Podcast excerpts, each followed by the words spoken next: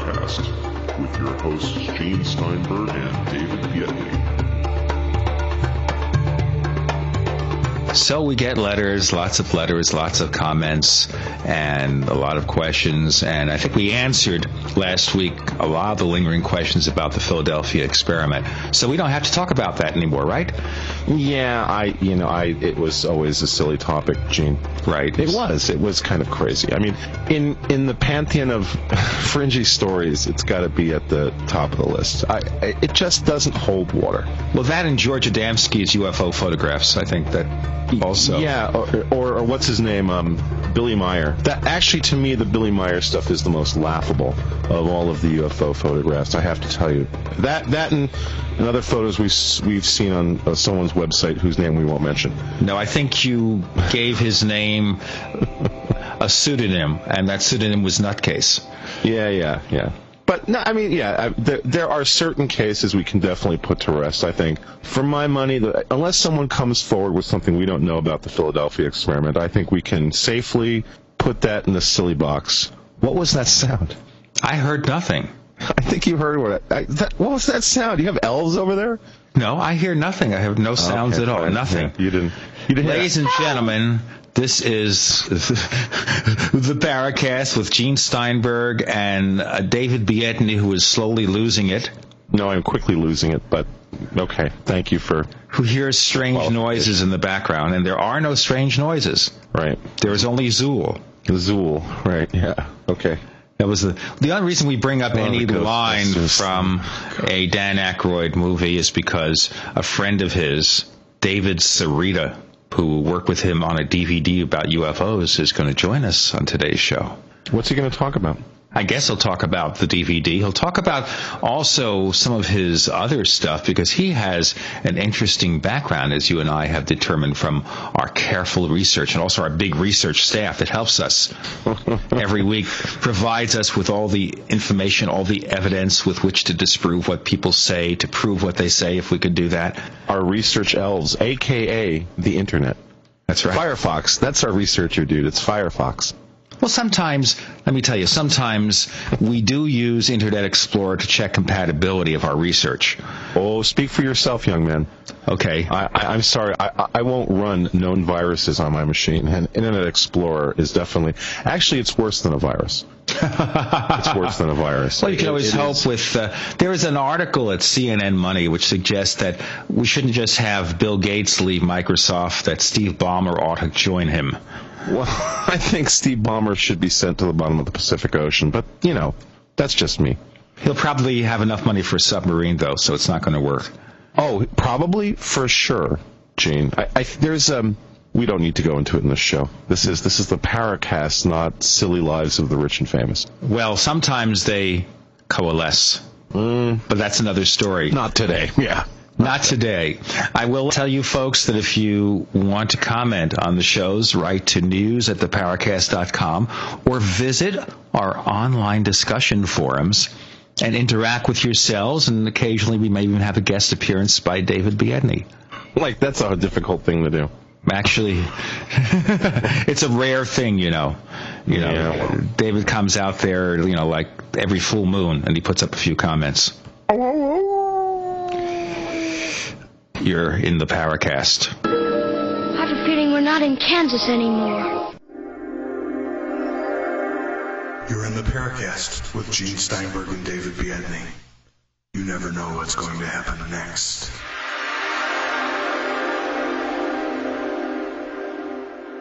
You are about to enter another dimension. A dimension not only of sight and sound, but of mind. A journey into a sinister land of secret rites, passwords, initiations, and handshakes, where the truth remains hidden and history is controlled by an elite group of mysterious men. Imagine, if you will, that I'm holding a book in my hands that explains this secret history, and that the name of this book is Conspiracies and Secret Societies, the Complete Dossier. Here is described centuries of dark dealing, lies, murder, mayhem, and cover-ups in the pursuit of unimaginable money and power. My name is Brad Steiger, and the stories you are about to read may have actually happened. at the signpost up ahead. Your next stop, Conspiracies and Secret Societies, the complete dossier. So, David, how did you and Dan Aykroyd hook up to make this DVD on UFOs? Well, originally, um, when I was doing research for a book and a potential documentary, Evidence the Case for NASA UFOs, a mutual friend of Dan Aykroyd caught wind of it, and he, I, I sent Dan these NASA videotapes of what appear to be UFOs um, captured on, on video cameras on space shuttle missions throughout the 1990s.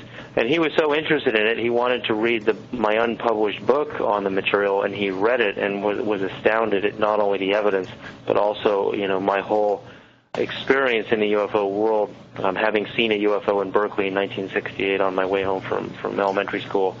I, I've been a believer since day one. And so that's how we started. And then I made Evidence the Case for NASA UFOs. It was released in 2000 by Terror Entertainment.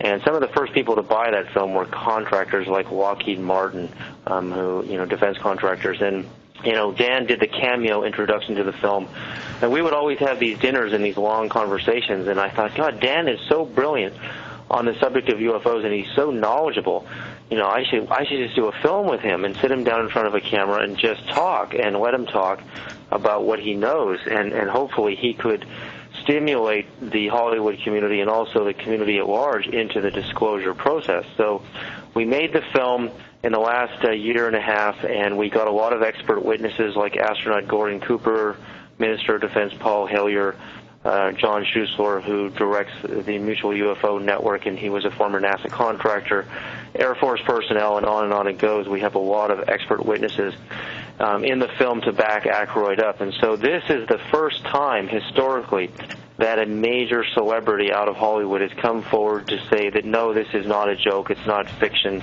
it's not a Steven Spielberg movie anymore. It, this has been happening since the 19 uh, since Ken Arnold sighting in 1947 in Roswell, and uh, even earlier the Battle of 42 in Los Angeles.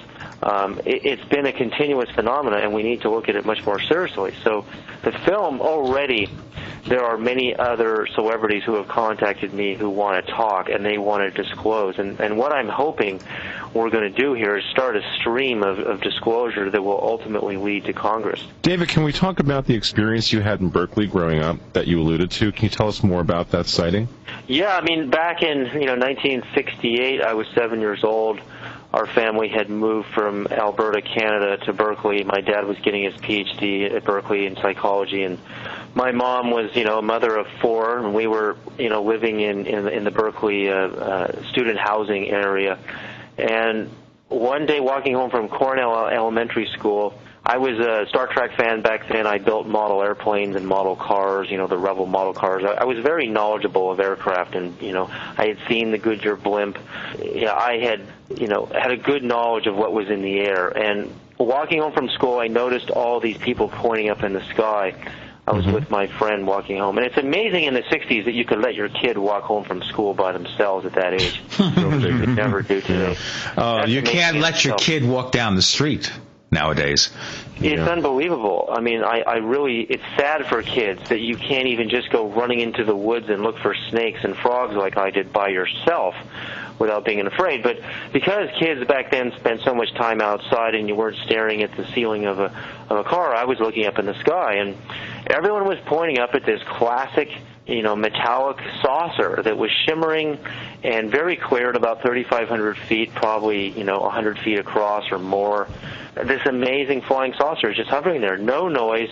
And mm-hmm. it's you know now when I look back at it, it wasn't far from the Berkeley National Lab. I mean, the Berkeley National Lab is on the hill above the Berkeley campus, and if you look, if you're looking north in the East Bay and in uh, in Oakland and, and Berkeley, and you're heading north looking towards the Golden Gate Bridge, it's just off the side of the mountain, um, up in the sky. Uh, you know, really clearly visible for a full 20 minutes. And after 20 minutes, the thing just blinked out. It it went invisible into another dimension. and after the sighting, I continued to have dreams about uh, um, rotating spinning lights. I saw um, these multicolored lights spinning clockwise and one set going anti-clockwise on the same axis.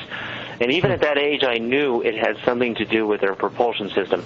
And then, very shortly after that, uh, when we used to play hide and go seek and kick the can, and we moved to San Francisco to another neighborhood.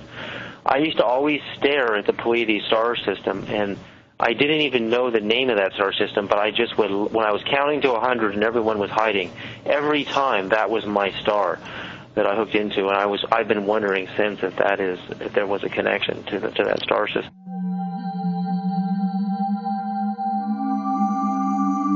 You've entered another dimension. You've entered the Paracast.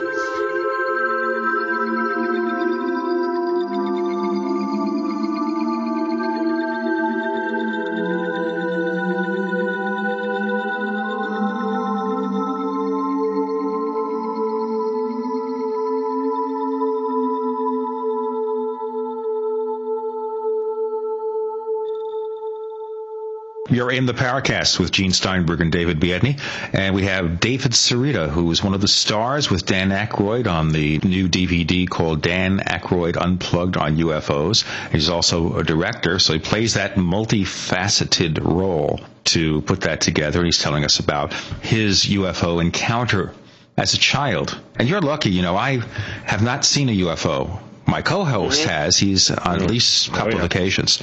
Yeah, you have to get outside or you know fly a lot. I'm I'm a skydiver now. I, I haven't jumped for a few years actually, but you just got to get out a lot. I mean, I went to Maui in the year 2000.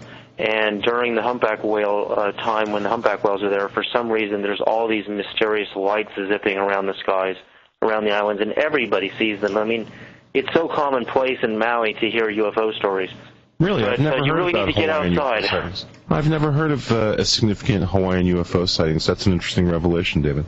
Oh yeah, you have to get to Maui. There's, there's, you can just ask people about them, and really, people camp out in the crater at Haleakala, and they see these lights coming into the craters at night and zipping around and then taking off. And really? I've seen the same huh. things up on Haleakala. Hmm. Moving on to some of your experiences as an adult, how did this experience at the age of seven and these dreams lead to becoming professionally involved in this crazy business, putting out a book, DVDs, etc.? Well, you know, my mother was a lawyer, my dad's a psychologist. I could have gone down the, the straight and narrow and followed the same path, but when you have a sighting and it's real, all the videotape, you know, in our film. I mean, some skeptics can look at our film and say the UFOs over Phoenix are hanging on a string, and they're not. They they can they imagine all these things because they just can't accept it. But when you see one of these things with your own eyes, and you know, you know, for example, the Billy Meier photographs that that we used in the film, that's exactly what I saw, and it was that clear. And uh, say that again, David. The, Billy the, Meier photographs. You, the Billy Meier photographs. I mean, that is yeah. what I saw. I saw a UFO that looks just like the Billy Meier photographs. Now, I'm not an expert on the Billy Meier case, and I'm not going to argue it uh, whether it's real or not. But as a, as a professional photographer for over 20 years, there's no question that, and having done um, what you call, you know, multi-layered photographs, when you do double exposures or you also do surrealism. Jerry Uelsmann, the the early surrealists from the 1950s and 60s. And when you look at surreal photographs and you look at the Meier photographs, those are not surreal implants. They are either they're really objects and they're really there in the photographs. And that is what I saw. And it did look exactly like those craft. Now, when you're when you haven't seen one yourself, the the first thing people do is, oh my God, I mean that can't be real. That's got to be fake, and they go right to trying to disprove, disprove, disprove. But when you have, you know, if we were in a court of law, for example, we were in the U.S. Supreme Court, and I brought the expert witness testimony that's in our film.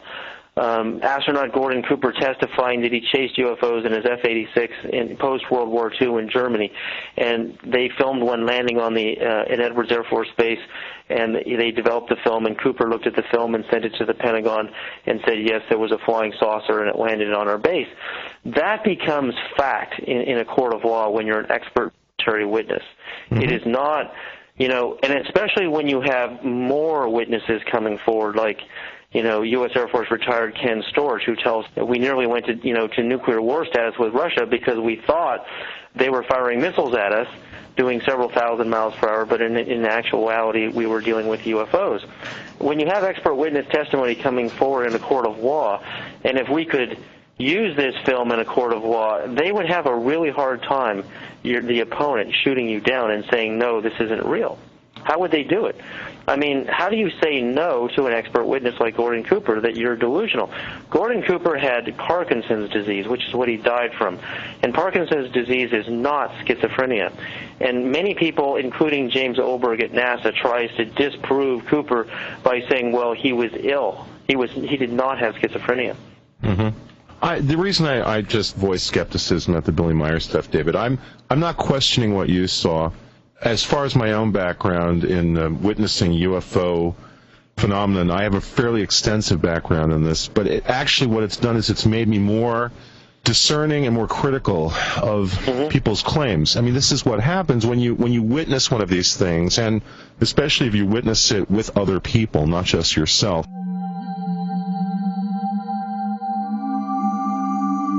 You've entered another dimension. You've entered the Paracast.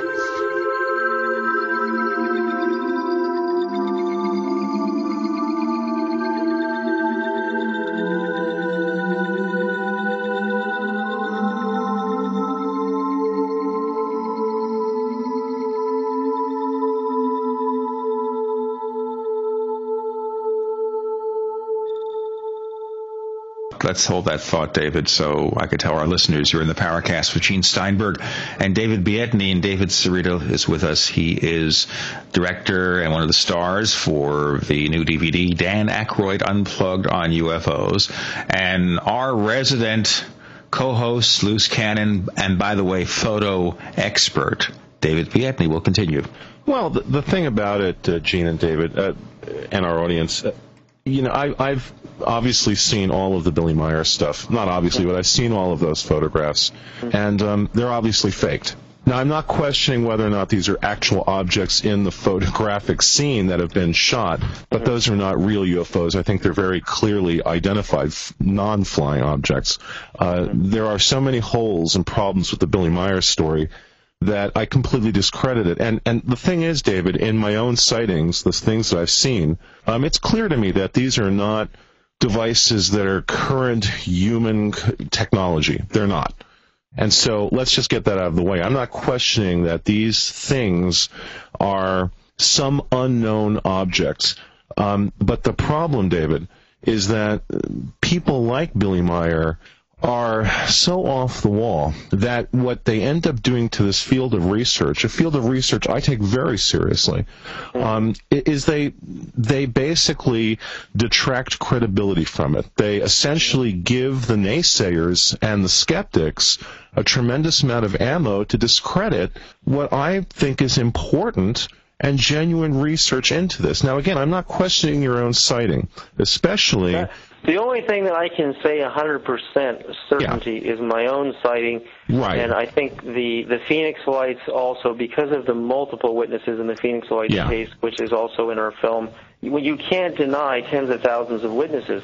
Absolutely. They're, they're mass hallucinating. In fact, when people give up the, the hypothesis of a mass hallucination, I beg them to experiment and put a thousand people together yeah. and to produce a mass hallucination. Right, and reproduce it. Absolutely, reproduce yeah, reproduce it. it. Reproduce it is always the bottom line. Because it's not a good argument to say, oh, that's just a mass hallucination. Well, what the heck is a mass hallucination? Whoever did it successfully and demonstrated it as, as right. an experiment and duplicated it. Absolutely. That's nonsense.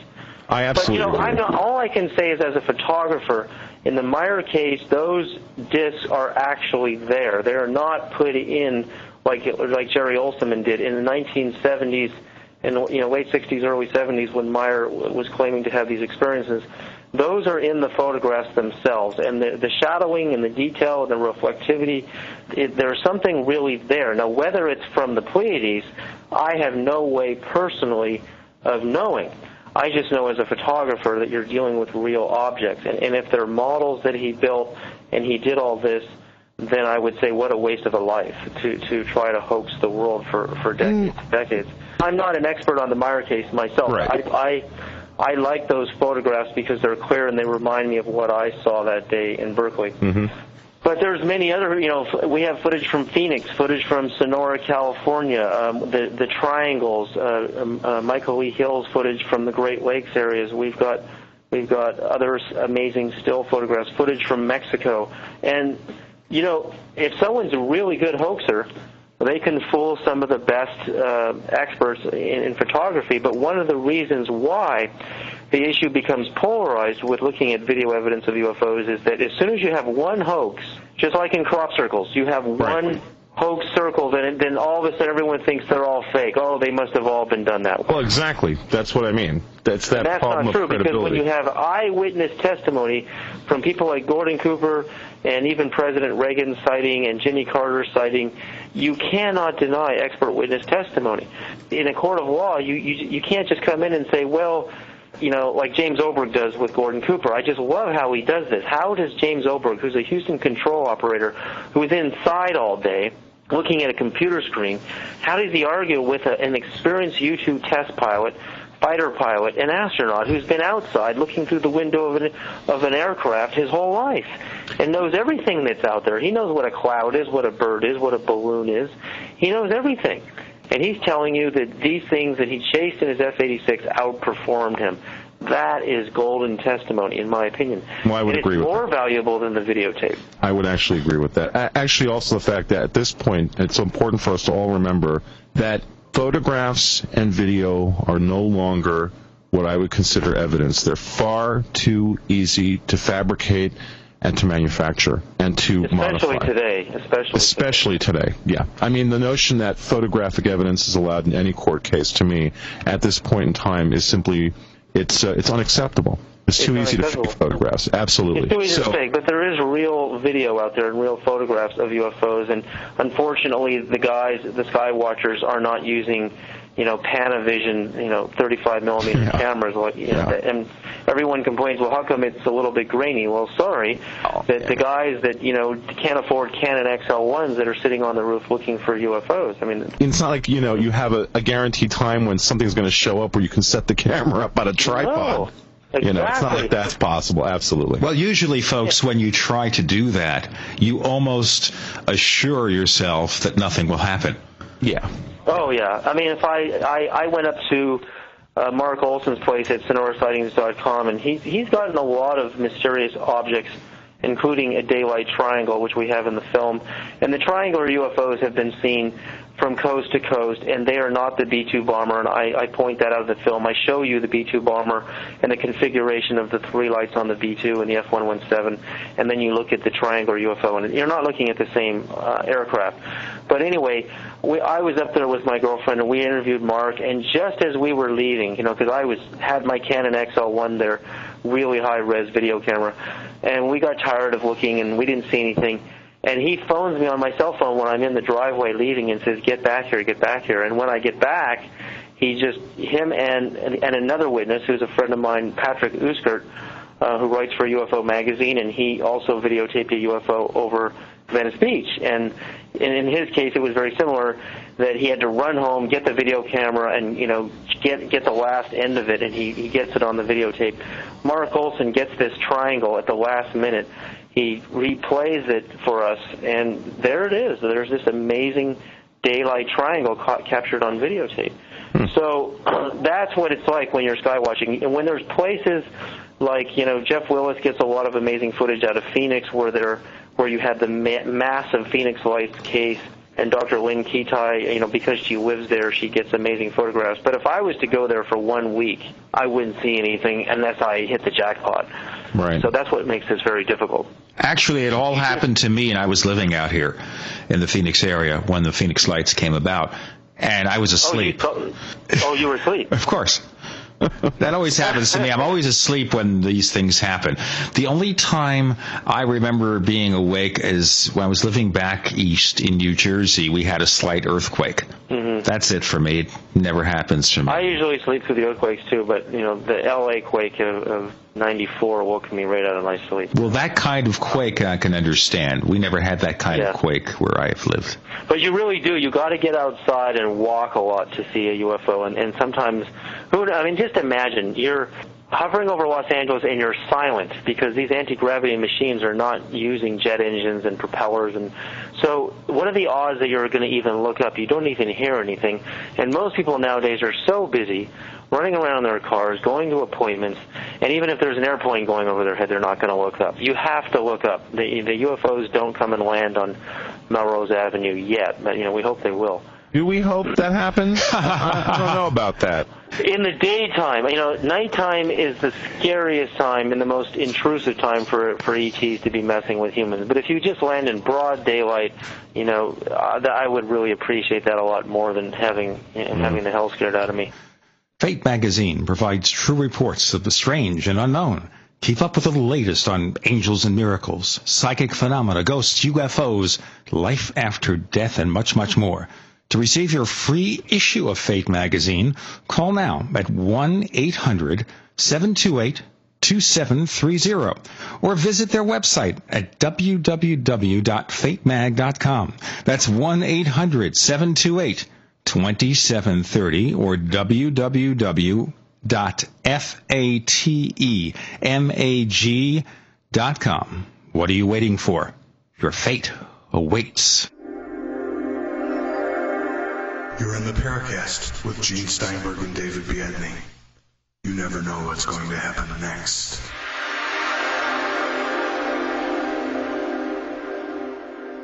This is an invitation, by the way, to the entities piloting the UFOs. You're in the Paracast with Gene Steinberg and David Biedney, and we're talking today to David Sereda. He worked with Dan Aykroyd on Dan Aykroyd Unplugged on UFOs. He was also director of that DVD, and you can probably find that over at Amazon if you take a look, and maybe your favorite Best Buy or something. But I wanted to ask you just a quick question about Dan Aykroyd, and that is he has had a couple of sightings, right? Yes. Well, we assume that's how he got interested in this whole topic. What's the nature of his sightings? Were they also at a young age, David? Well, the first sighting, he, the first thing he talks about is the cover of Life magazine when there was the the photographs of the UFOs over this Capitol in, in D.C. Washington D.C., which to me everyone always says, you know, we won't believe it until UFOs land on the White House lawn. Well, they almost did in 1952, and it made it made Life magazine. They were right over the you know state capitol building where where Congress does all of its hearings. I mean, you can't ask for better than that. But there were multiple uh, UFOs in those photographs, and the cases when you study the case sightings, which Dan did as a kid, that's what got him hooked. And later, he has a high altitude sighting while he was flying in, in, in an airplane, and he saw um, a, a disc shaped UFO pursuing one of our aircraft, and that really startled him and a lot of his friends. And then he had the case of the, and this is an amazingly complicated case because Dan said he had this psychic feeling to go outside, go outside, and he told his wife, "They're calling me, go outside." And I think what was happening is the collective consciousness was saying to go outside because people saw one of those massive, you know, pink spirals going up into the sky, which typically are missile tests that are done. We do them here at Vandenberg Air Force Base in California, and you'll see this blue spiraling missile going up, you know, shooting up into the sky. Well, this is where it gets really interesting because in Project Disclosure, um, Steven Greer has a videotape case of an officer, military officer who worked at Vandenberg Air Force Base when they actually fired one of their missiles. The missile was pursued by a UFO, and the UFO shoots it with a laser. And he, he actually testifies to seeing the videotape of this. And the UFO shot down the missile. The most recent, last summer, Vandenberg did an Air Force did a missile test in Los Angeles, and my friend Henrik called me up and he said the missile is chasing something, and it seems to be chasing a UFO because this this UFO is just making a mess out of it. I mean, this missile can't touch it. And then I got photographs of the same test that were taken all the way from Sedona, Arizona, and in the digital photograph, you can see that there is something else there other than the missile, something that moves incredibly fast um, because if you you take the shutter speed of the camera, you know, even at the 60th of a second at nighttime, and then the object that the, the missile is pursuing leaves a streak, a zipping little streak around on the film plane. So that means in a 60th of a second, it, it moved all over it's the place. Quite a bit, yeah. And that's very similar to how Gordon Cooper describes the UFOs he was chasing when he was in, stationed in Germany after the war, that they would just zip around and they would they wouldn't move the way conventional aircraft move. So there's something to what Dan is saying there, and I think what was happening probably in that case was we were once again trying to shoot down a UFO. And in fact, Stanton Friedman was pointing this out in a recent interview we did with him on IfItRocks.com, and Stanton's talking about a new book called Shoot 'em Down or Shoot 'em Out of the Sky, and it's all about the military orders we have to shoot down UFOs. Battle 42 case, which we also have in the Dan Aykroyd film, is one of the most amazing cases I've ever heard of because it involves allegedly nine UFOs flying over Los Angeles, which we thought were the Japanese in the beginning of World War II. Hmm. We fired 1,400 rounds of these things all night, and eyewitnesses described them as amber-colored, you know, disc-shaped, you know, orb-type structures that were glowing. And after, several people died that night from falling munitions. Uh, one police officer died of a heart attack from the fright and the terror. The military eyewitnesses um, that actually fired upon the object said they could only see lights in the sky. They never said they saw wings of an airplane. And one of them apparently gets down low and they put all the searchlights up on it. And what happens is the story gets very diluted and convoluted and controversial when the military says, oh, the photograph is a balloon that we launched and we put all the searchlights up on it. Well. Think about this logically. You're being invaded by the Japanese. A blackout is ordered for all power stations from the Mexican border all the way to Fresno.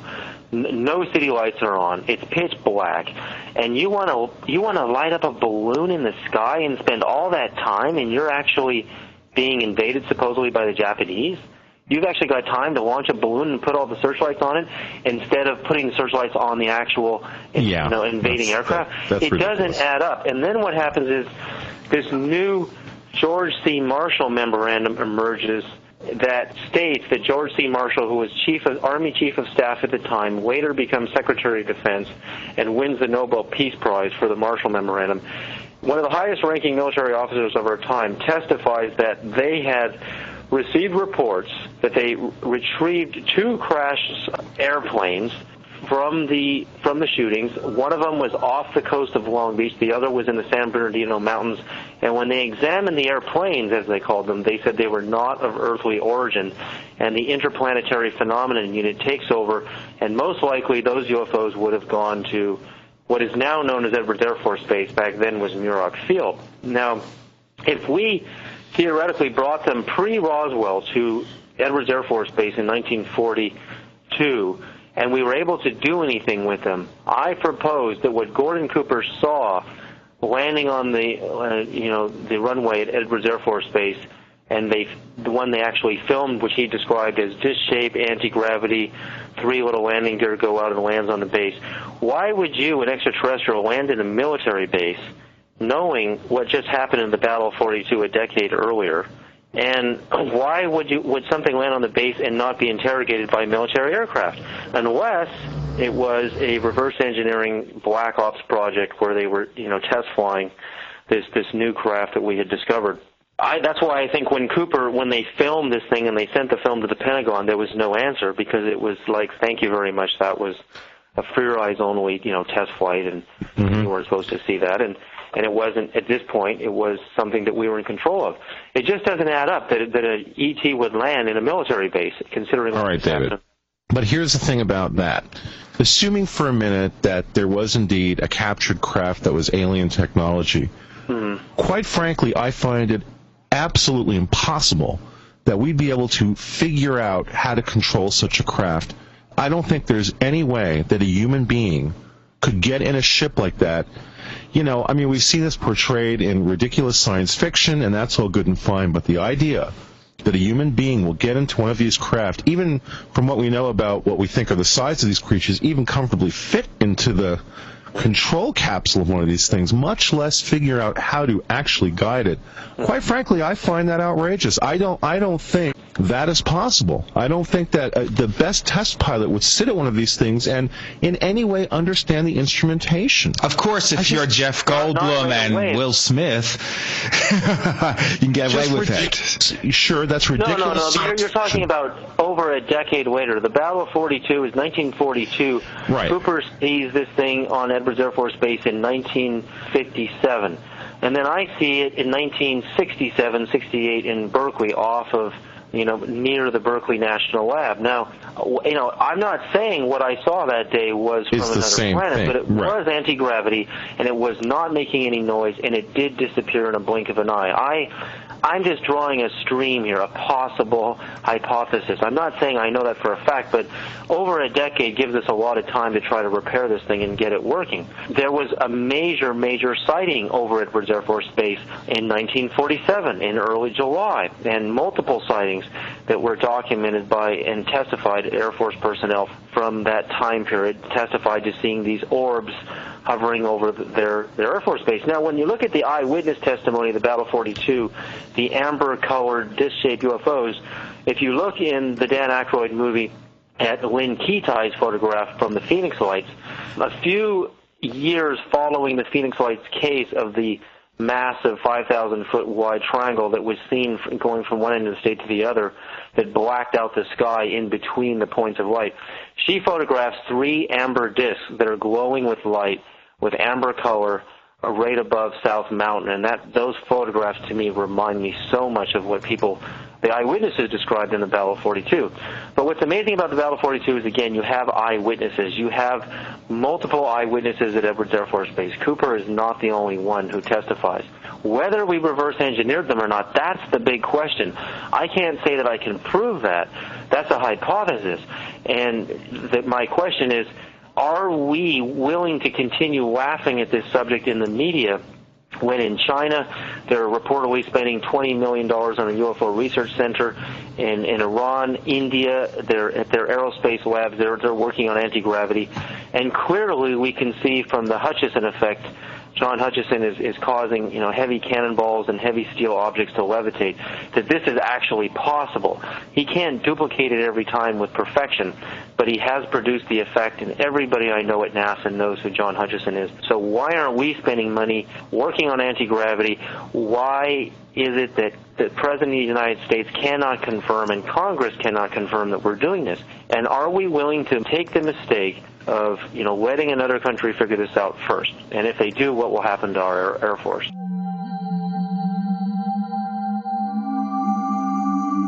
You've entered another dimension. You've entered the Paracast.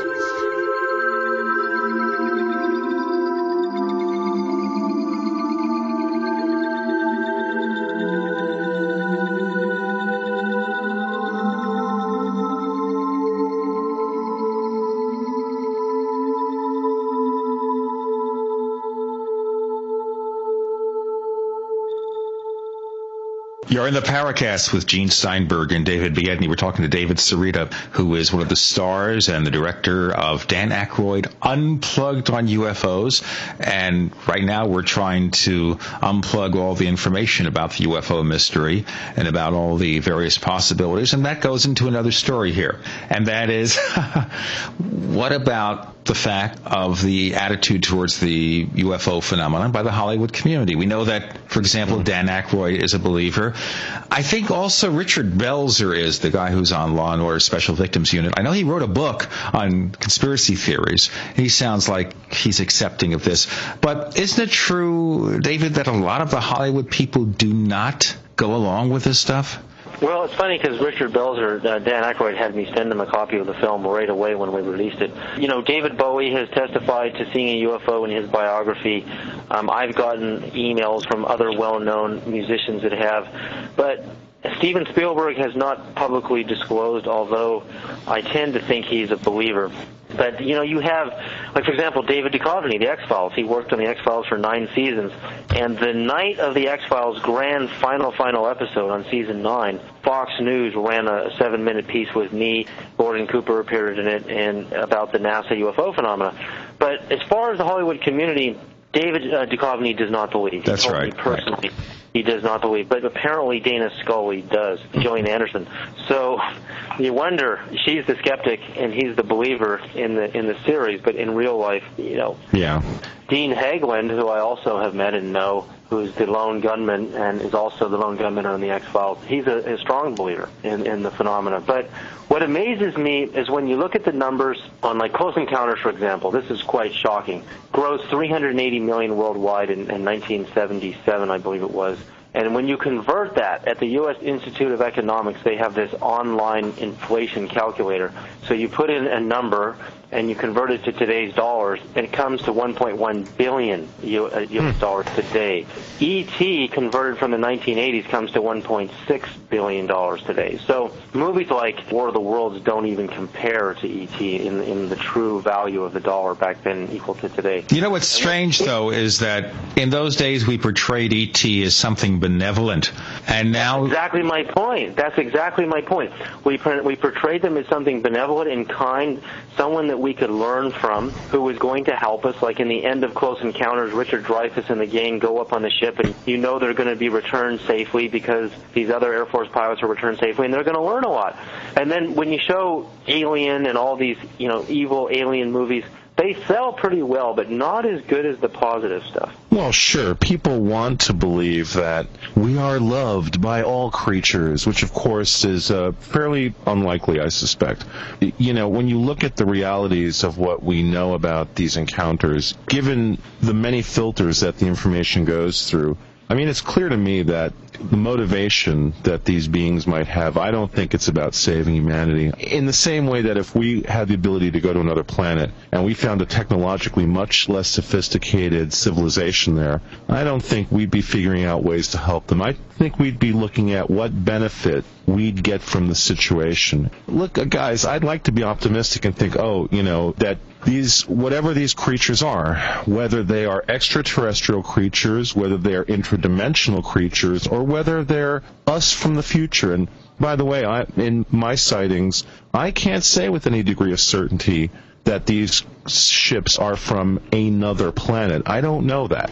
I, I do know they're not current human technology. That seems pretty clear to me. But the idea that, as is portrayed in Close Encounters of the Third Kind, which I saw in Venezuela the week it opened, and we're talking about a country where a, a majority of people have had these kinds of experiences. And let me tell you, the theaters were packed when that movie played down there. You know, people didn't take this as light entertainment. To a lot of people, it was almost autobiographical in nature, that movie.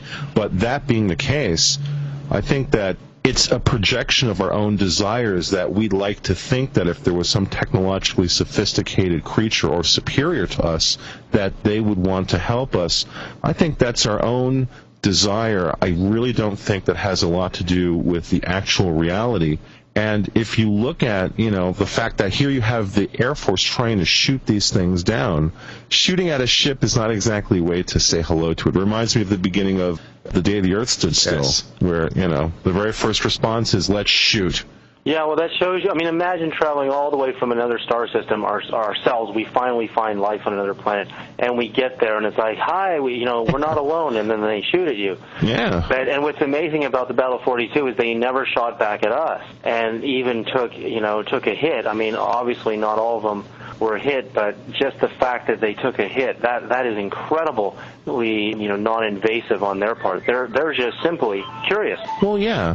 Well, also don't assume that they have on their craft weaponry. You know, we humans are, are an incredibly violent species. I mean, we, we think in terms of uh, domination and submission. I don't necessarily believe that a technologically sophisticated civilization would have those same sets of prejudices or constraints. So no, perhaps we go to on the Mars probe, we don't bring nuclear weapons and missiles. You know, and they're probably the same way. I mean, some of these yeah, UFOs yeah. could be probes, and they're yeah. just curious. You know. We have William Birnes, the publisher of UFO Magazine, on the line. William, can you give us an offer for our readers about getting the magazine? Yes, I sure can. This is UFO Magazine, and I'm Bill Birnes, the publisher, and here's an offer for your listeners. We have a special five issue introductory offer for first time subscribers, 1995 for your first five issues. Not available anywhere else but on the Paracast. So, Bill, how do they place the order? People can place orders by going to www.ufomag.com. They can also place orders over the phone at 1 888 UFO MAGA, or they can write to us at Post Office Box 11013. Marina Del Rey, California, 90295. Bill, give us that contact information again. It is UFO Magazine, Post Office Box 11013, Marina Del Rey, California 90295, or they can go directly to www.ufomag.com, and they can also call 1 888 UFO MAGA, and they can subscribe right over the phone with a credit card. You're in the Paracast with Gene Steinberg and David Biedney. You never know what's going to happen next. Well, they have to have some kind of plan afoot, though, to deal with the possibility of being attacked because you assume that UFOs have been here quite a while and they understand our various cultures. And if they do, they would be prepared to either defend themselves or try to just take a hands off approach, which is if they're shot at, as long as the damage isn't serious, don't do anything. You're listening, by the way, to the Paracast with Gene Steinberg and David Biedney. And we hope that David Sereda, who is director and one of the stars of Dan Aykroyd Unplugged on UFOs, a new DVD, will stay with us a while longer so we can explore these possibilities. And that is alien motivations. We're looking at these so-called aliens in the eyes of an Earth person. So we think of being friendly. We think of taking a hands-off approach. We think of being hostile in the sense that we are. But we might be dealing here with civilizations that are thousands, tens of thousands of years ahead of us. And maybe all this petty stuff we're worrying about is way, way beyond anything they consider, or their motivations are so alien we couldn't even understand them. Yeah, exactly. No, I mean, I agree. I mean, they could be millions of years uh, ahead of us. I mean, the age of the universe with Hubble's calculations keeps getting older. I mean, I think we're up to like 13 billion years now uh, since the Big Bang. But you know, there's obviously, the, you know, even the Big Bang is the creation of this universe. You're getting into parallel universes now and multiple universes. So really, I mean, if we're the only ones in here, it's just like in the, in the movie Contact. What a, what a waste of space. Yeah. There's no way we're the only No. ones here. No. There's no way at all. And when you really get into the physics of how these things move, which is my forte, my, my special area, because of the sighting I had at Berkeley and the dream that I had that started me on the process, I've now been invited formally by NASA and other agencies to submit my theoretical propulsion work, which they find very fascinating and worth testing as far as building experimental test models, but there's no money for exotic propulsion research, I am told. Even at Cornell University, Berkeley University, University of California at Berkeley and, and Cornell, you you have physicists that are interested in UFOs, but they keep inside their own community the powers that be that are higher in the administration than they are keep shooting down that idea of researching this inside the university. They keep getting shot down. So consequently, there's no money to test this stuff. So a lot of these guys and these women retire from these universities when they get into their 60s and 70s. They they want to talk and they all call me and I have great conversations with these people who are PhD physicists, but they don't want to talk until they're retired and, and they don't want to risk not getting their their grant monies for the research they are doing, which is their bread and butter. Because as soon as they put this subject on the table, then you're blacklisted. You know, no one wants to talk to you. Let me raise No an issue here. This is something, an article that appeared actually on the Associated Press. And I will read, I will read two paragraphs of it, and I think it will raise a lot of discussion, which is how organized religion deals with these things. And this is dated Hong Kong. Famed physicist Stephen Hawking said Thursday, Thursday referring to the 15th of June, that Pope John Paul II tried to discourage him and other scientists attending a cosmology conference at the Vatican from trying to figure out how the universe began. The scientist, the British scientist, joked he was lucky the Pope didn't realize he had already presented a paper at the gathering suggesting how the universe was created. And I think the Roman Catholic Church position here is that we shouldn't attempt to understand God's work. That was the issue. And the question would be then, how is organized religion going to react to all this? Are they doing anything to advance or to prevent understanding of what's going on with UFOs? Well, it's amazing because the, the Washington, D.C. conference, the X conference I spoke at, uh, I think it was this past winter or the winter before. I always lose track of time. But anyway, Monsignor Corrado Balducci, who is a Monsignor in the Catholic Church, came to speak um, about the Vatican's position on UFOs, and he admitted that they research it. They think a lot of them are fake, but they actually believe some of them are authentic. There are real cases of extraterrestrials visiting the planet. So his official position is that the Vatican does accept the ET hypothesis. And this is one of the highest, you know, ranking monsignors hmm. in the Catholic Church, you know, advising the Pope. So the fact that the the new pope, uh, what you're saying, doesn't want you know Hawking's and physicists to know. Well, that was Pope John Paul. That's not the new pope we're talking about. Okay, here. it's Pope John Paul it's really ironic to me because you know physics and science is I mean if anything is my greatest interest it is the subject of merging the highest ideals in uh, religion and spirituality with physics. And that is in my new book Singularity that I, I've almost finished working on now. And you know you look you go back to even Einstein saying that religion without science and science without religion is blind you know that you can't have one without the other. Chairman Mao the leader of the uh, of the, of the Chinese government during the invasion of Tibet told the Dalai Lama that he wa- he thought religion was poison, and he saw how successful America was with its science and technology, and he wanted to get his country away from religion and onto science. Well, um, he did the wrong thing because most of the greatest scientific minds in history came to America from other countries or were born here. From from Benjamin Franklin to Thomas Edison, who invented the motion picture and and uh, and, and the first light bulbs, and uh, Nikola Tesla, I mean, Einstein, all of them, the Wright brothers, the computer, the airplane, the automobile. You can go right down the list to the first trip to the moon and and the space shuttle program. It all happened here at first. It didn't happen in Japan. It didn't happen in Europe. It didn't happen in Russia first. It happened here first. And the reason is because we are we have freedom of speech, freedom of religion, freedom of thought. There's no oppressor here. You know there are oppressors here, but I mean generally in relativity to the rest of the world, we're the freest country in the world. So when you don't oppress people, they get very creative and very inventive. When you oppress them, they don't come up with anything, you know, except for how to get out of the oppression. Well, here, though, though our space program appears to have really fallen by the wayside, we don't plan to get back to the moon until the next decade, if then, to Mars. Now, at this point, the space program, at least from all intents and purposes publicly, has not advanced very far from the 1970s. It's like we just dropped it all and kind of let it yeah, fall I down. I mean, but the thing is, you can't. You know what NASA discovered is that you cannot go any further with rockets and ion thruster drives than we're already doing, and they're they're frustrated with propulsion, and that's why there's many individuals at NASA who go to UFO conferences and are looking for new ideas.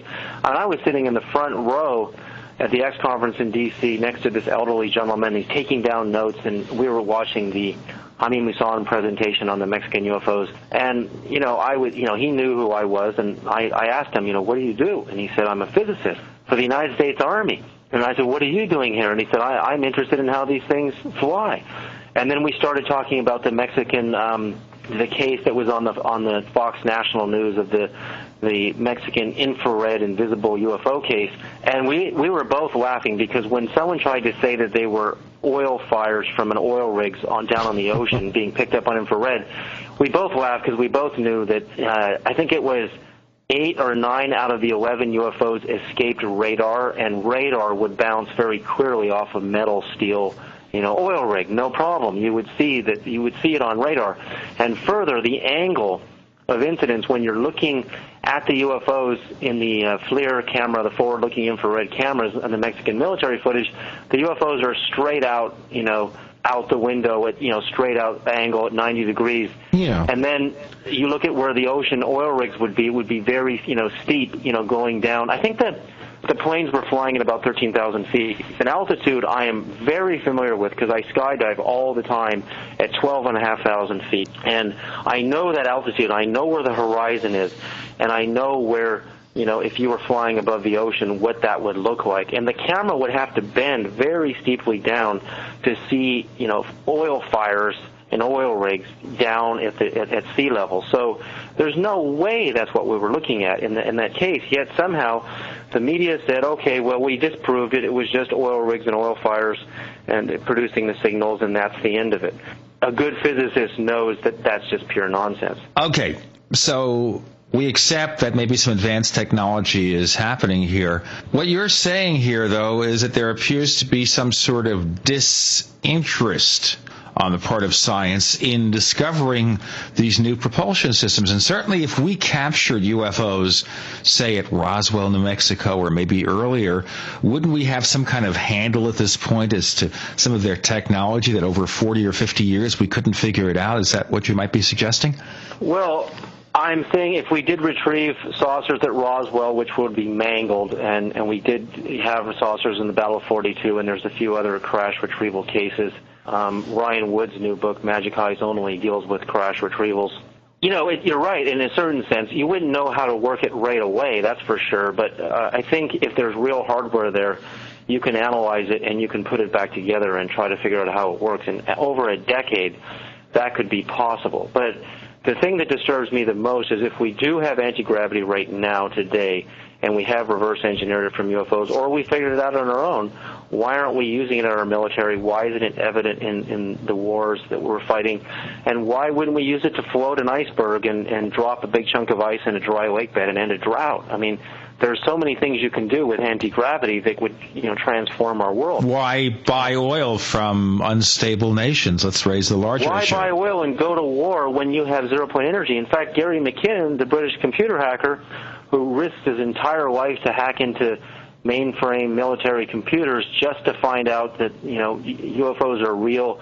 And in the BBC interview, he said that he found evidence that there is anti-gravity and zero-point energy technology which we could use to end the energy crisis on our planet and end the you know global warming and the whole thing. He he was willing to risk his life and may face up to 70 years in prison. Let's go into that in a moment because I know yeah. some of our listeners have read this in the papers, but I really want to amplify this subject.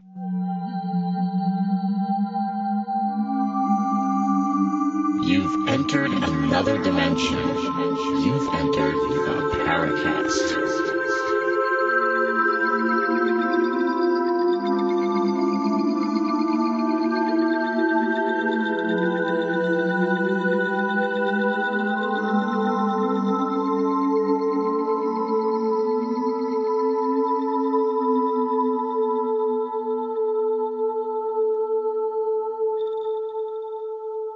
The Paracast with Gene Steinberg and David Biedney. Our guest on the show today is David Sereda, director and one of the stars of Dan Aykroyd Unplugged on UFOs. This is a DVD that you can order from Amazon or your favorite online or retail DVD reseller, and it covers a lot of the interesting elements of the UFO enigma. And now we're talking about still another aspect. Yeah, I mean, Gary, the Gary McKinnon case intrigues me a lot. Well, tell who is he? How did he get started in this crazy business of trying to hack into U.S. government computers? He, he's a kid. I mean, who just developed a passion for for the UFO phenomena, who wants to know the truth and is in, is tired of the denial at the government level, and decides to hack into NASA where he finds uh, photographs that are being retouched, taken from the space shuttle and the space station of UFOs um, hovering in our atmosphere, and they're you know editing out the UFOs, and he sees the photo before and after, and before he can grab one, he gets dis because they find him. He also says he got into the you know the Air Force and the military where he found evidence of anti-gravity propulsion work in UF zero-point energy, which he believes could solve the, the crisis we face on the planet today, and they're withholding that energy. But that energy technology, well, he didn't really have to to risk 70 years imprisonment to find out everything he found out because you know he can look at at the video evidence and evidence the case for NASA UFOs and see that there are definitely UFOs, um, unidentified flying objects out there, whether they're spaceships or metal ships or, or light craft, we, we don't really know. But there is enough evidence. There's enough astronauts who have testified allegedly Neil Armstrong is going to testify before he dies. You know, what do you say to Edgar Mitchell, who walked on the moon, and he's speaking at UFO conferences? What do you say to these guys? I mean, does everyone in the media have the right to say they're all crazy? I mean, who are they? Who is the media? The media is supposed to report the facts, not to interject their their opinions so strongly against expert witnesses. So uh, Gary McKinnon to me is fascinating because his passion is so strong he's go- if he does go to jail for life, he's going to become like a political prisoner. Of- Did he find out, by the way, David, how far we progressed with anti gravity research, or was he stopped before that happened? Well, no, I think he found evidence. That's what he said in the BBC interview that, that we truly have anti gravity and zero point energy, and that NASA was retouching photographs of UFOs um, captured on space shuttle missions. So, you know, he's convinced, and I think he's satisfied. And if he goes to prison, he will become a political prisoner of sorts and everyone in the UFO movement already is signing a petition for his, you know, innocence. He didn't physically hurt anybody. Nobody's computers or offices blew up. He just proved how insecure these military uh, servers are and how easy they are to get in he mentioned that there, while he was online in some of these, uh, you know, military computers, he could see other people were hacking in from Australia and other countries all over the world were hacking in. So, what he what he should be paid for telling the military, hey, look, everybody's inside of your computers. You are not secure, and I think that's worth a salary, not a, a 70-year prison sentence. Don't you think the military knows its systems are being hacked? Maybe indeed it knows it, and it's using this as a form of ruse to find out who these people are? I mean, it's it's setting the cheese in the trap. Well, don't you think?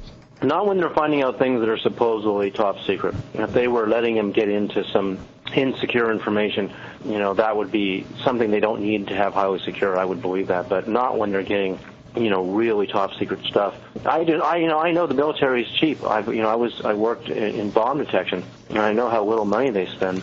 I mean, look at our troops in Iraq. I mean, they won't even spend the money on the metal plating on the Hummers. So yeah, it's pretty disgraceful. Yeah. You know, it's disgraceful that we would put our guys in that kind of harm's way because we're too cheap. You know, what what are we doing?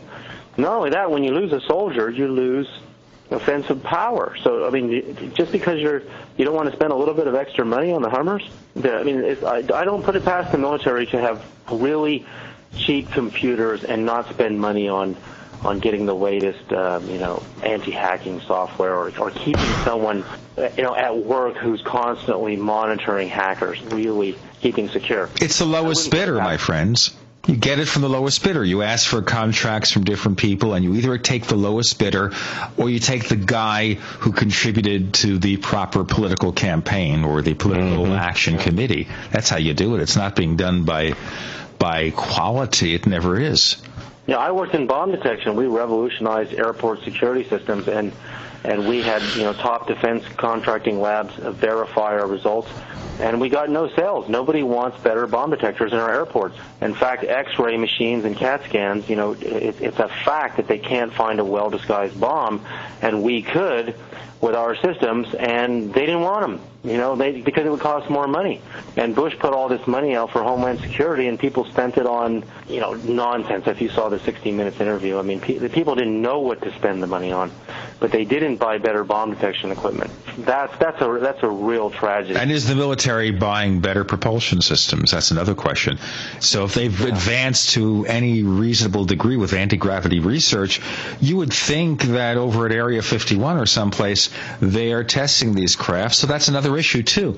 Is it possible well, the today? best way to do it. Sure. I mean, Paul LaViolette believes the, the physicist believes that the B-2 bomber and the F-117 are, are using anti-gravity, and what better way to hide it than in an aircraft that uses jet engines, and when they want to, they turn on the anti-gravity. Then no one would know, because they would they would only use the anti-gravity systems at night, and he presents a very strong case for that, that it's possible some of the triangular UFOs are the B-2 and the F-117, although I don't think so. I think, you know, the, the, the configuration on the lights on these triangular UFOs is not consistent with the B-2. But that would be an amazing place to hide it, in an existing aircraft. In plain sight.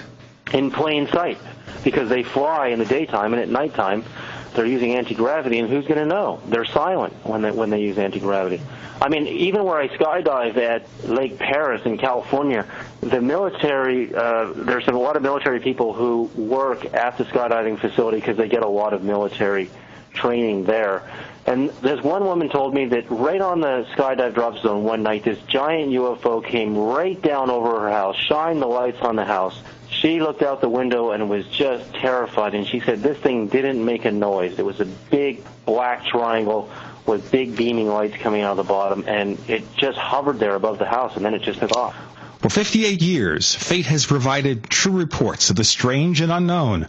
Fate brings you the latest in all aspects of the paranormal, like angels and miracles, psychic phenomena, ghosts, UFOs, and much, much more. To receive your complimentary Fate magazine, call now at 1-800-728-2730 or visit their website at www.fatemag.com. That's 1-800-728-2730 or www.fatemag.com. What are you waiting for? Your fate awaits. This is the Paracast with your hosts, Gene Steinberg and David Biedney. You never know what's going to happen next.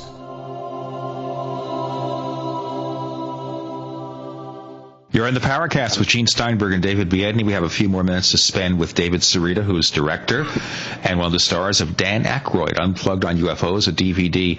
David, before we ask you the final question or two, tell us a little bit more about the DVD and where to get a copy. Well, you can get copies of Dan Aykroyd Unplugged on UFOs at Amazon.com, at BestBuy.com. You can rent it at Netflix.com. You can rent it at Blockbuster Online.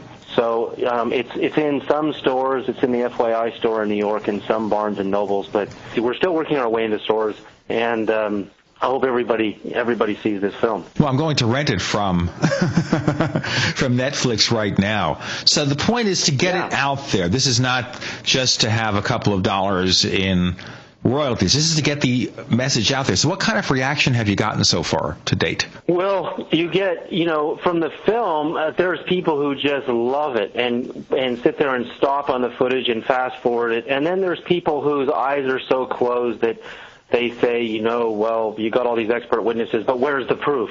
I mean, an expert witness and videotape. What do you what you what do you want? You want an alien to to come out and shake your hand. There are certain people who won't believe until it gets that far. Well, sorry, I don't have that for you right now, but this is what we do have. We have expert witness testimony. We have amazing footage and photographs. To the best of my knowledge, is the best video footage I could find of UFOs from Mexico and Sonora, California, and Phoenix, Arizona, etc., and also the Great Lakes region. So, you know, everybody just just watch it. You know, you don't. I mean, you can buy the film for 13 bucks. It's the price of one movie ticket, and your family can own the film, and uh, or you can just rent it on Netflix or Blockbuster online. I should tell you, by the way, that if you want to rent it on Netflix, they're telling me it's a very long wait. So either they didn't buy enough copies or everybody out there is lined up to get a hold of one. Oh, really? Is that what they're saying? That's right. I just checked. Wow. Well, they need to buy more copies, obviously. a thousand more. So what is Dan doing these days in order to get the message out to, especially the Hollywood community? Well, We've been on uh, CNN, Anderson Cooper together. We've been, which they, they did a really nice piece with us. They we've been on. Dan's been on Rita Cosby, MSNBC. He's been on Greta Van Susteren on Fox, and Greta Van Susteren said this is a fascinating documentary, and she has seen it herself. Um, there's lots of people who are really loving this. I mean, they're really getting a lot out of it. And then there's, you know, it, there's all the radio shows we've done. There's been a lot of uh, articles in various newspapers and, and trade magazines. So Dan is on a crusade right now, and he's he's done an amazing job of getting this information out there. The next thing that needs to happen is people have to demand that their their local video store, their spiritual bookstore, whatever it is, get the DVD because people want this. They just you know have a hard time getting it. Like you just said, there's a wait on on Netflix. that that's incredible. Well, I'll have my son check. He's a member of Blockbuster. It's an equal opportunity offender type family here. And I'll have him check with his Blockbuster account to see whether there's a better chance of getting a copy there because Blockbuster doesn't have near as many members. Yeah. What about other Hollywood figures? Anyone since this DVD came out come across and said, hey, we got a sighting. You know, Dan's really convinced me. Maybe we should get the message out. And the other issue, which is a, which is a second one, but let me have you answer that one first. Well, there are others who have contacted me, but I don't give their names out, just like people at NASA, until they give me permission to. And I think I'm going to. I'm, you know, designing another movie right now, which I hope to start shooting this summer, um, called From Here to Andromeda, which will be shot more reality as it's happening style, and, and I'll be interviewing a lot of famous people in that as well. But not just famous people. I mean, I've got real life abduction, abduction experiencers who are uh, a lot of them are are young teenagers and who I tend to believe uh, greatly when they tell me their stories, and also I'm going to go much deeper into my propulsion work in this film than I've ever done before. So that that's that's next in the works. Part two, which well, is here, and David will ask the last question, but part two is that do Hollywood figures have as much credibility in terms of bringing serious subjects to light? And I think, of course, of the Tom Cruise factor, where you have the image of him jumping up on the couch on the Oprah Winfrey show, and maybe after that people don't take him as seriously as they used to. So the question is, do people in general take someone from Hollywood, especially a comic actor, a brilliant comic actor like Dan Aykroyd, as someone who should be taken seriously when he says, yes, there are UFOs, yes, we need to investigate it more carefully? They they should take Dan Aykroyd seriously because he's backed up by expert witnesses, and also everybody knows him as a paranormal researcher and experiencer himself from Ghostbusters to Sneakers to, to all the other movies he's ever done, and also his show on, on sci-fi, Sci-Fi Tales of the Paranormal. So Dan is really the perfect guy to bring disclosure. But he's also such a friendly and warm guy, and, you know, he never in the film ever, you know, we're trying to get past, way past whether happening or not. We're trying to go way past that in this film. Let's get into the the, the politics of disclosure, the military questions, uh, the question of how we're treating our planet right now and where the future lies with you know saving the planet with new technology, and what we have to learn from from these these visitors. That we're trying to get way past that. Most TV shows and UFO files are still stuck at go. Is it real or not? Um, I, you know that's why I use the expert witnesses over and over again. That if they're saying it's real, it's real. So get get over it. It's already happened. You know you got to get past that, and that's what I'm trying to do here. Mr. Biedney, you have a final question. Well, actually, I wanted to ask David if he'd consider returning to the show in the future because I'd like to talk a lot more about his ideas of propulsion systems. It's also an area of deep interest of mine, and we didn't really get to talk about that on this show. But hopefully, David, you'll come back and we'll have an entire discussion about your thoughts about what these propulsion systems might consist of. Yeah, definitely. We'll definitely do that. That'd be great. Thank you very much. Right. David Sereda, director, one of the stars of Dan Aykroyd Unplugged on UFOs with Dan Aykroyd. Go to Amazon.com or yell at your favorite rental source or sales source to get a copy. Mr. Sereda, thank you for joining us on the Paracast. Thanks, you guys. Until next Thanks, time. Thanks, David. Absolutely.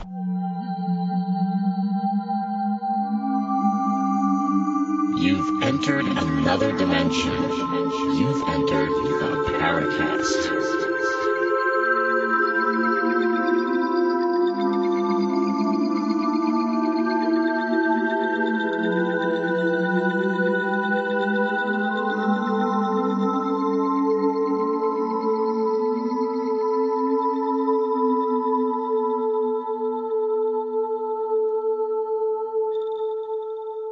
Isn't it interesting here in our society that we have to depend on show business figures to get the word out about things we need to understand. It doesn't seem to come from the politicians in Washington who are too busy debating over whether or not we need to have greater fines if somebody happens yeah. to show too much skin on TV.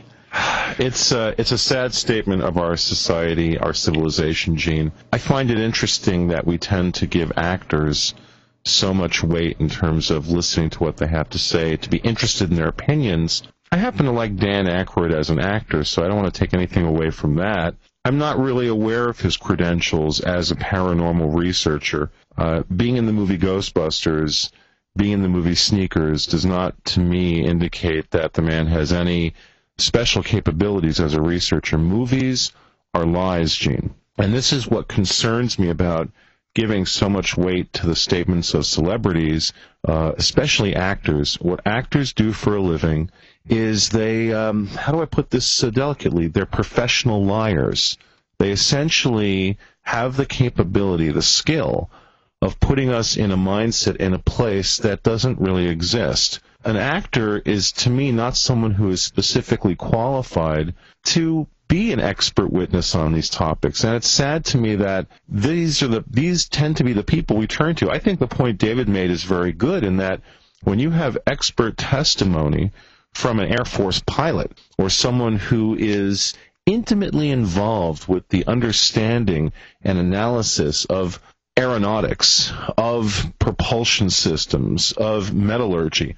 When you bring me a witness like that, someone who has spent their life studying these topics and who has something compelling to say about seeing something unidentified, to me, that is what represents a credible and useful witness, not a celebrity. Celebrities, this whole idea that celebrities' opinions are somehow more valuable than other people, well, I just think that's complete nonsense. I'm very much a Chomskyan thinker in that regard. Noam Chomsky, the very well known um, political activist who has always said that he is very wary of putting people up on pedestals. I think it's a dangerous precedent.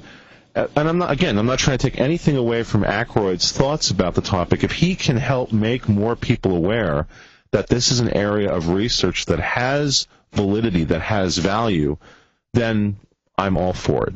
Well, maybe that's what we require somebody who has the standing as a good host, an entertaining host, can go on there and lead you to the information because they're not selling his experiences so much, I gather, and I haven't seen the recording yet, so I may be completely off about this. They right. are selling you the experiences of Gordon Cooper and all the other people who have a lot more credibility. Mm-hmm. Well, that's fine. I mean, if that's the thrust, then I'm all for it. I, you know, I just at this point wish that people would be less interested in celebrity and instead realize that we are all, every one of us, just another talking monkey.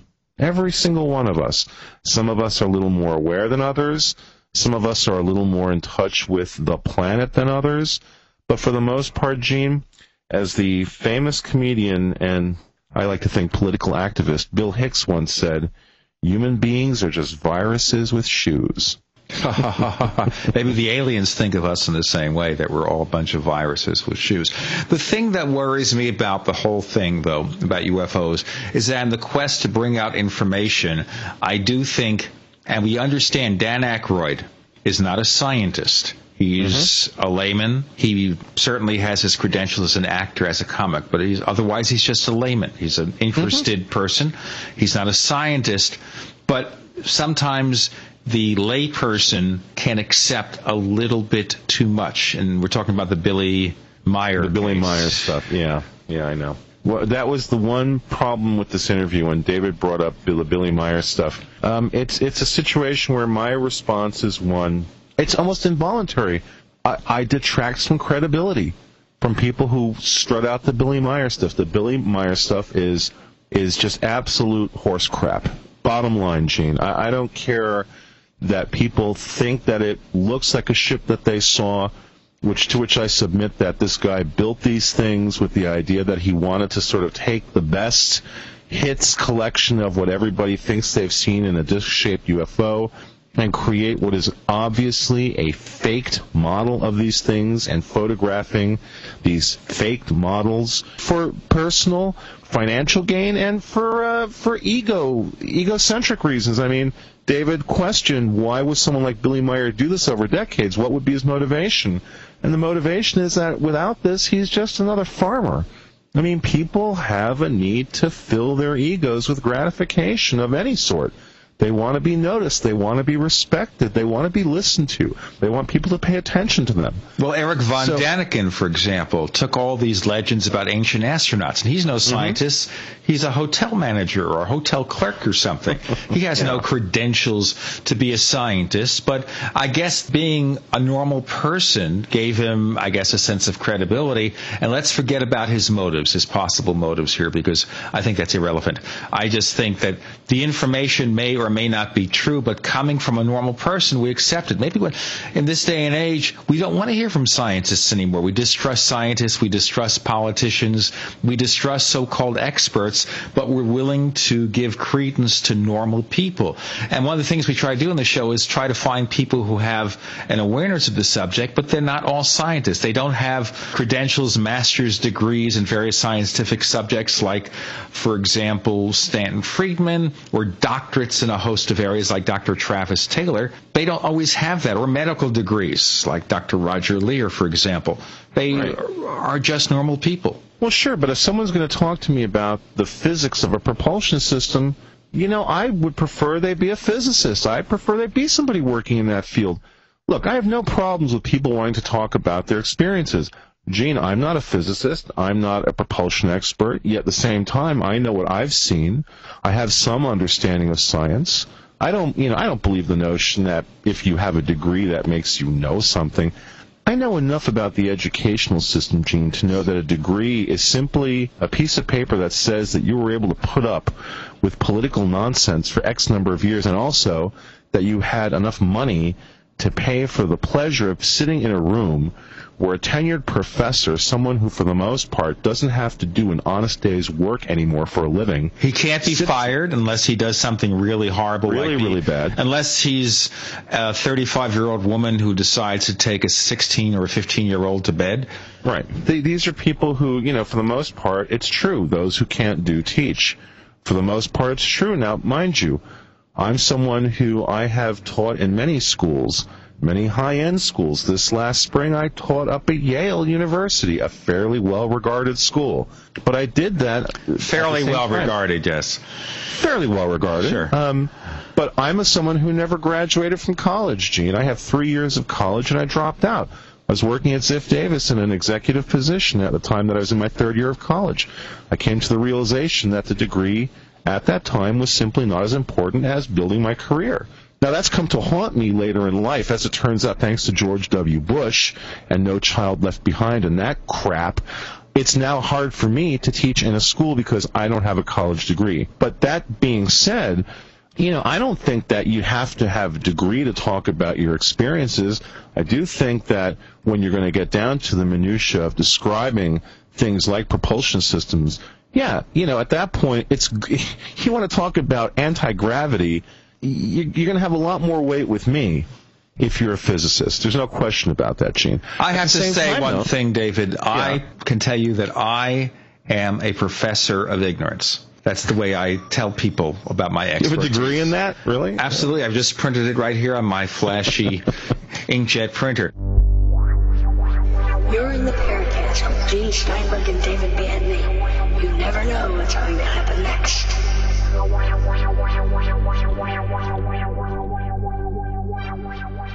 This is Tim Beckley, Mr. UFO, reporting for ConspiracyJournal.com.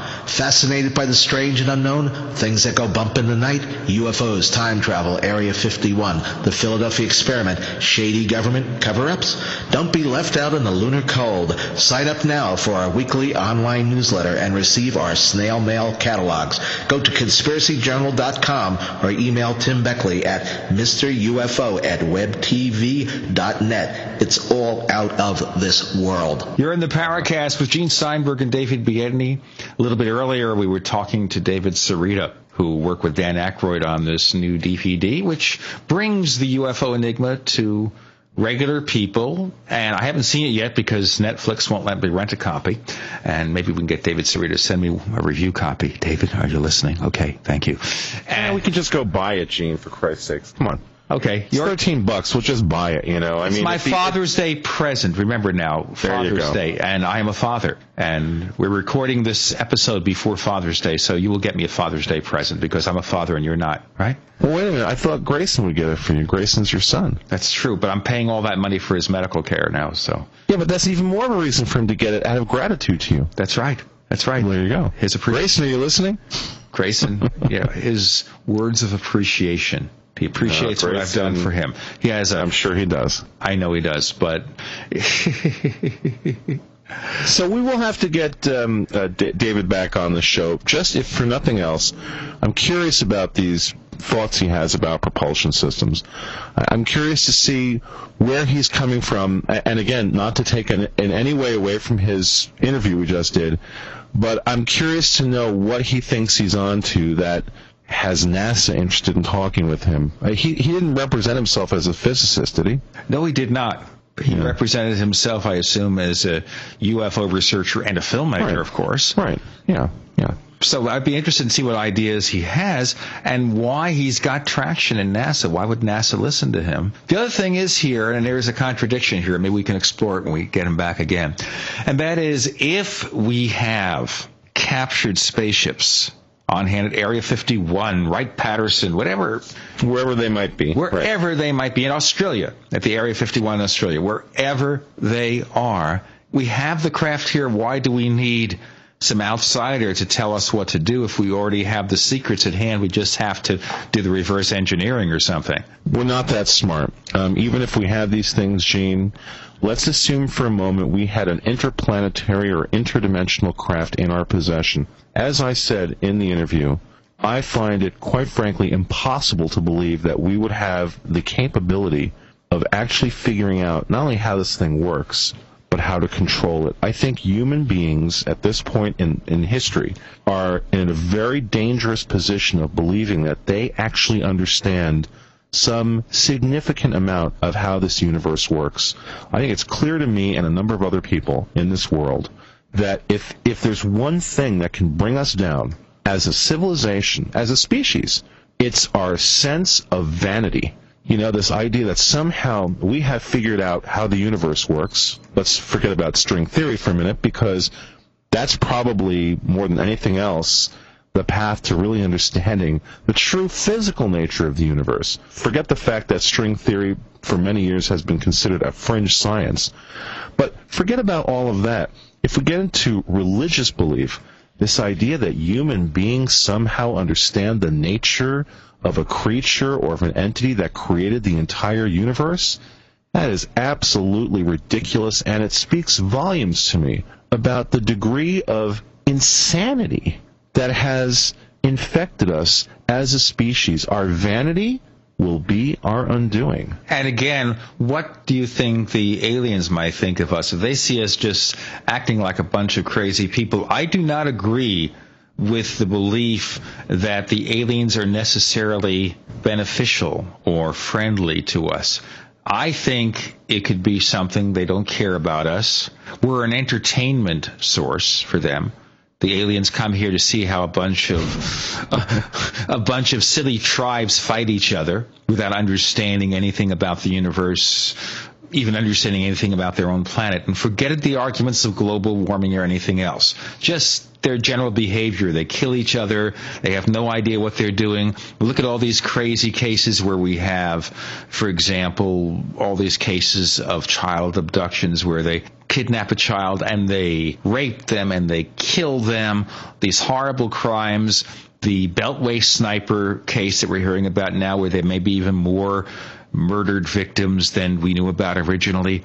If mankind is acting this crazy, I know if I were a highly advanced being and I was traveling here, I'd be darn careful about landing here because I don't know what they do to us. Oh yeah, absolutely. Well, you know what, Gene? You know why they're really coming here? Okay. I actually know the answer. I've been holding. I've been holding back. Okay, tell me. I'm listening. Only this one time, Gene. The NSA is now listening to us. Okay, that's good. Carnivores switched on. Don Rumsfeld's got his chilled underwear on, and Dick Cheney from an underground bunker is using his four ears to listen very carefully to what I'm about to say. All four ears, by the way. Well, there's six of them, but two of them are right now in the shop. Um, the aliens are coming here because they want our music. It's the one thing that human beings seem capable of doing that seems to be fairly unique. It's the music. And I'll tell you how I know this, Gene, because the other night at Radiohead, I saw some aliens. And they weren't illegal aliens from south no, of the border. No, they weren't Mexican. They weren't from Costa Rica or El Salvador. No, sir. They were from a small planet uh, circling Betelgeuse. And they were here listening to Radiohead because apparently, Gene, the most significant cultural product ever produced by planet Earth by humans is music, and apparently um, the aliens are right now trying to figure out who they prefer, Elvis or Radiohead. Or the Beatles. Actually, no, it turns out the Beatles are not in the running, surprisingly enough. Oh? I asked the aliens about that, and apparently they said something along the lines of no Yoko, no Yoko. I don't know what that means. That's right. Well, as a matter of fact, people get out your etch a sketch. You know, put away the Ouija boards, folks. You know, in the future, on future shows, seriously enough, of yeah. the Paracast, we've explored the UFO enigma from a lot of different places, and one of the areas that we really haven't focused on as much as we should is this area of how do you get the word out of what's happening? Can you even understand what's happening, which is the first stage of the thing? It's not whether UFOs are real or not. Obviously, people see things. But the question is here how do you understand what is going on? How do you understand whether it's interdimensional, another planet, another level of existence, whatever, a combination of all three, four, or five possibilities? How do you understand that? And how do you convince anybody in the world of science, the world of politics, to seriously look at it. Thank you for listening, everyone, to the Paracast. The Paracast with Gene Steinberg and David Biedney is a production of Making the Impossible Incorporated. Join us next week for a new adventure in the Paracast.